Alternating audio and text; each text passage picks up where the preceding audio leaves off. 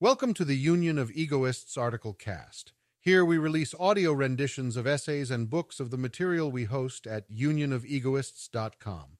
Unionofegoists.com focuses on providing historical, biographical, and bibliographical details of a select few egoist philosophers and the worldview in a historical and scholarly context. Further, it is home to Der Geist, a journal of egoism. The Union of Egoists is not an advocacy site, nor is it presenting egoism in a dogmatic way. The egoism found here is historical and flourishes from Stirner, Walker, and Tucker. The following article is titled Bankrupt Science Mr. De Casseres on the Victories of Pyrrhonism and Acatalepsy, and was written by Benjamin De Casseres. It was originally published in the New York Sun on January 3, 1911. And now to the essay. To the editor of the Sun, Sir Mr. Gallatin's remarkable letter in this morning's Sun, wherein the general bankruptcy of all scientific speculation is pointed out, is a straw which shows us the drift of a world current. Are we going back or going forward to the doctrine of the acataleptics? This doctrine was the doctrine of the incomprehensibility of things. Pyrrho is the supreme acataleptic among the ancients. Anatole France and Remy de Gourmont are the supreme acataleptics among moderns. All opinion will finally become heretical. To say I know will be to put the stamp of ignorance on oneself.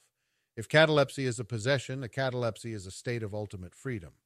The brain of the acataleptic was an eye that, through an eternity of time, focused its vision in an infinite number of directions. The world to it was a whimsy. Nothing can be proven, nothing can be disproven. Eureka was uttered by a madman, and if this is true of science, why not of religion also? Flux and reflux, what do we know? Belief of any kind is a species of hypnosis. Certainty is the superstition of sensation.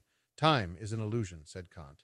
Eternity is a word, says science. Each thing is only a mask for some other things, infinite veils. Names are the tags we put on incomprehensible objects. There is a Rabelaisian hilarity on the face of nature, as if it would say, Presto, behold me, behold me not, whatever is, is not. That is my supreme jest. Pyrrho and Montaigne arrive at ecstasy, the ecstasy of indifference. They lived in a world without longitude or latitude. The I think, therefore I am of Descartes would have been written by Pyrrho. I think, therefore I think I am. At the touch of this Prospero of negations, the dogmas, religious and scientific, that we have nuzzled to our bosoms turn to fantastic mockeries. If Shakespeare created a world, Pyrrho and Montaigne destroyed a sidereal system. Only the absurd is true, whispers Satan into the ear of St. Anthony in Flaubert's great dream poem. The senses lie, the brain lies, the heart lies, consciousness lies. How do we know they lie? Because another lie proves it. Man, the eternal Sancho Panza, on his ass of certitude, in the retorts of the brain of the supreme skeptic, cosmologies and gods are melted. He puts his finger on death and says, Not proven. He puts his ear to the heart of life, thundering in its gargantuan hulk of matter, and says, Thou art only a seeming. Crescent and cross, scarabee and dragon are fused and evaporate in the mighty menstruum of this alchemic mind. One folly is pitted against another folly. One monstrous illusion rises to comfort another monstrous illusion. Mr. Gallatin's reasoning solves the universe. The iron gates of God are papier mache. Plato's eternal ideas are plaster Paris. The celestial seraglios of Mohammedanism are sacrosanct pigsties. The mansion in the skies is in cinders. The first cause of theology is a metaphysical spite wall. The ego of the Romantics is a huge dummy swollen taut with flatulent German metaphysics. Anarchism, socialism, agnosticism, all isms are merely mirage, the affabulations of temperaments. They are the passing incarnations of the incomprehensible, the yawns of Maya, the god of illusions. If then we are bankrupt in intellect, in faith, what attitude? While the battle rages, the acataleptic polishes a spyglass. He belongs then to no army.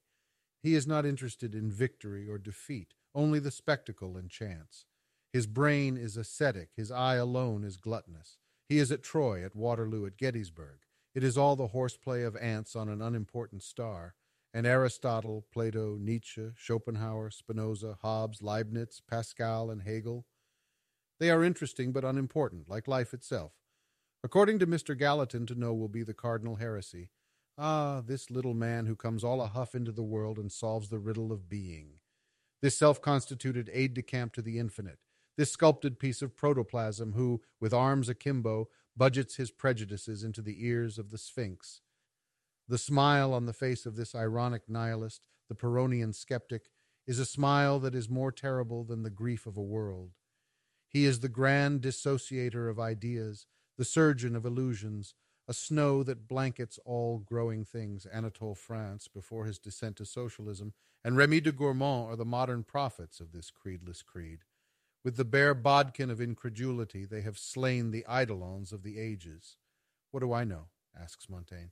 Just that, answers enigmatically Pyrrho from his tomb. Benjamin De Casseres. New York, January 1st.